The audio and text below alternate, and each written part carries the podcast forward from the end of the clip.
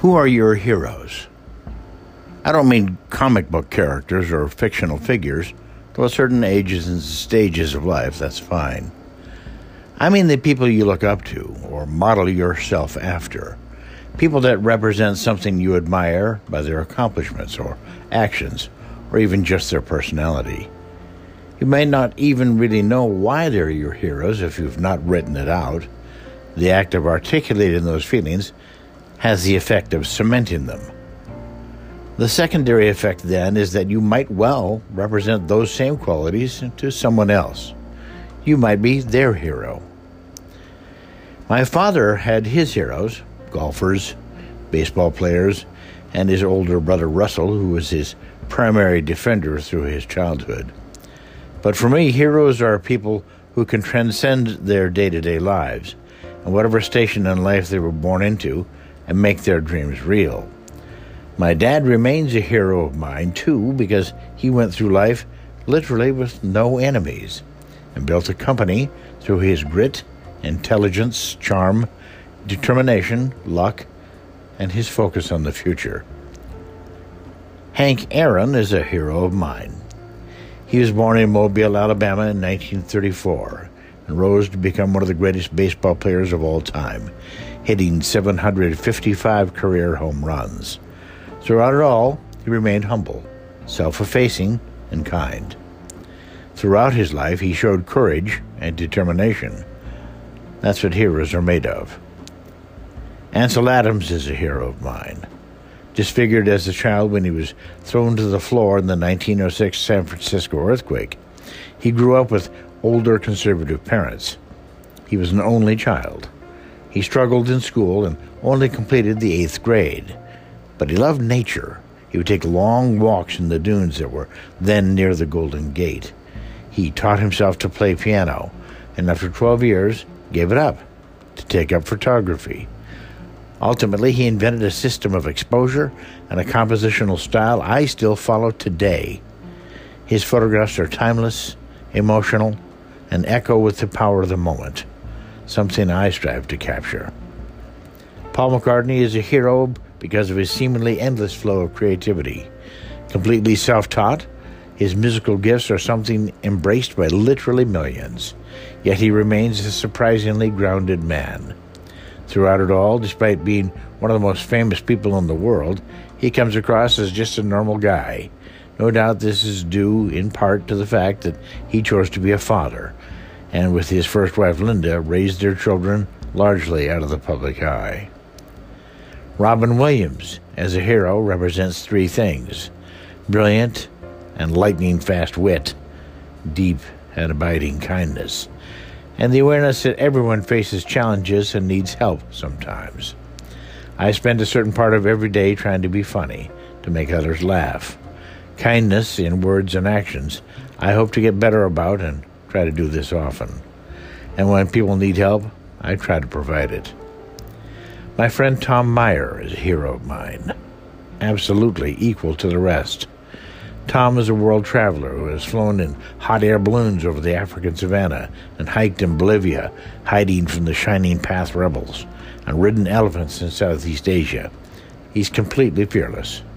But he's also a gifted, creative person who, who assembles remarkable collections of crystals, lights, beads, and God knows what into all these strange, tall creations that seem to have a life of their own. He takes setbacks in stride, and with a dose of humor always preferring to stay positive and ready for the next challenge or adventure. He has an enormous swath of friends who all say the same thing about him Love Tom, which for me reads like an equation love equals Tom. And finally, my younger brother Scott. He's my hero too. I just learned he has bone cancer. This news is absolutely devastating to me. I love him dearly. I always have. Even on the day they brought him home, I didn't resent him. He grew up loving music, learned to play the guitar and piano, and he and I wrote quite a number of songs together, making a record in 1982. He's warm, gracious, thoughtful, and a very kind man. Extremely talented as a woodworker and an excellent writer. I realized a long time ago that he was the best of us. More centered, more real, more courageous, and someone to be admired. As I write this, I have my father's favorite expression in mind with regard to Scott's health. Maybe something good will happen.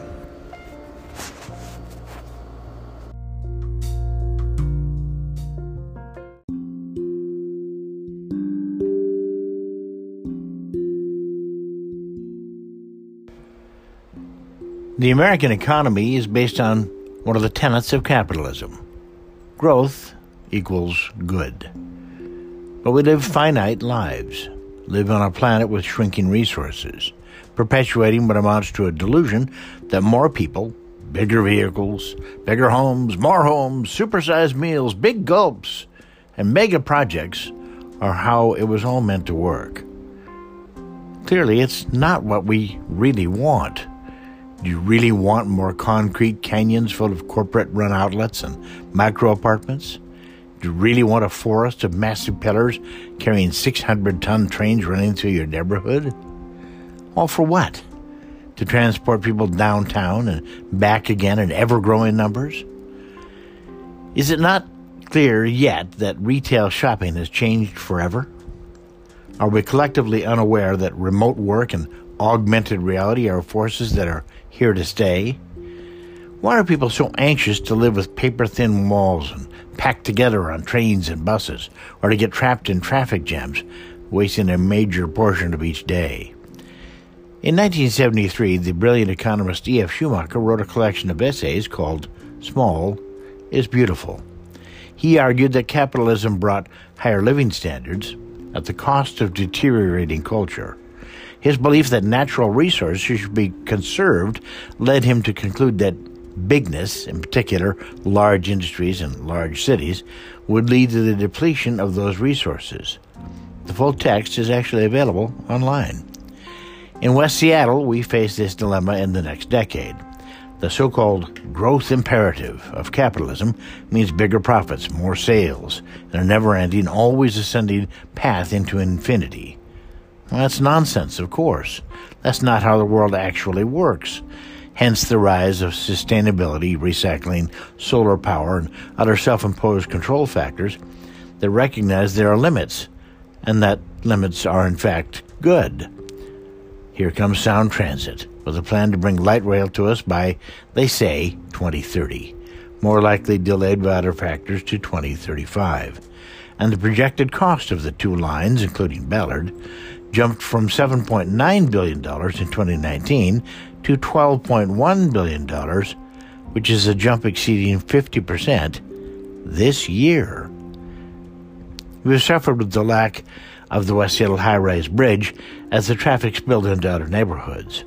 We love our cars, but next summer the bridge will be back, carrying the 100,000 people per day across the Duwamish. Isn't that enough? Do we really want to be Bellevue? Do we even want to be Ballard? Do we honestly want those massive pillars coming up into the junction, all so we can leave? Isn't the quality of life here part of why we live here? I'm suggesting that building a massive ant hill of tiny apartments and an ant trail built on concrete trees is the opposite of what we want or need. Is growth inevitable, or is it just what we're used to, what corporations demand? Why can't we live in a place that is renewable, attend to changes as they become necessary, and live in a more sustainable, steady state world? In the next 10 years, some massive changes are going to take place if we can keep ourselves from getting blown up by people who are competing for resources with. Computers will get orders of magnitude faster. Augmented reality will be commonplace. Transportation as a service will be firmly entrenched autonomous vehicles will be in use in many cities. The very fabric of work and life will be rewoven. A lot of us are not going to need to go downtown or to Everett or Tacoma. We are building more infrastructure at great cost in service of growth nobody really wants. Don't build it, and they won't come. So, why are we working so hard to build a solution to yesterday's problems?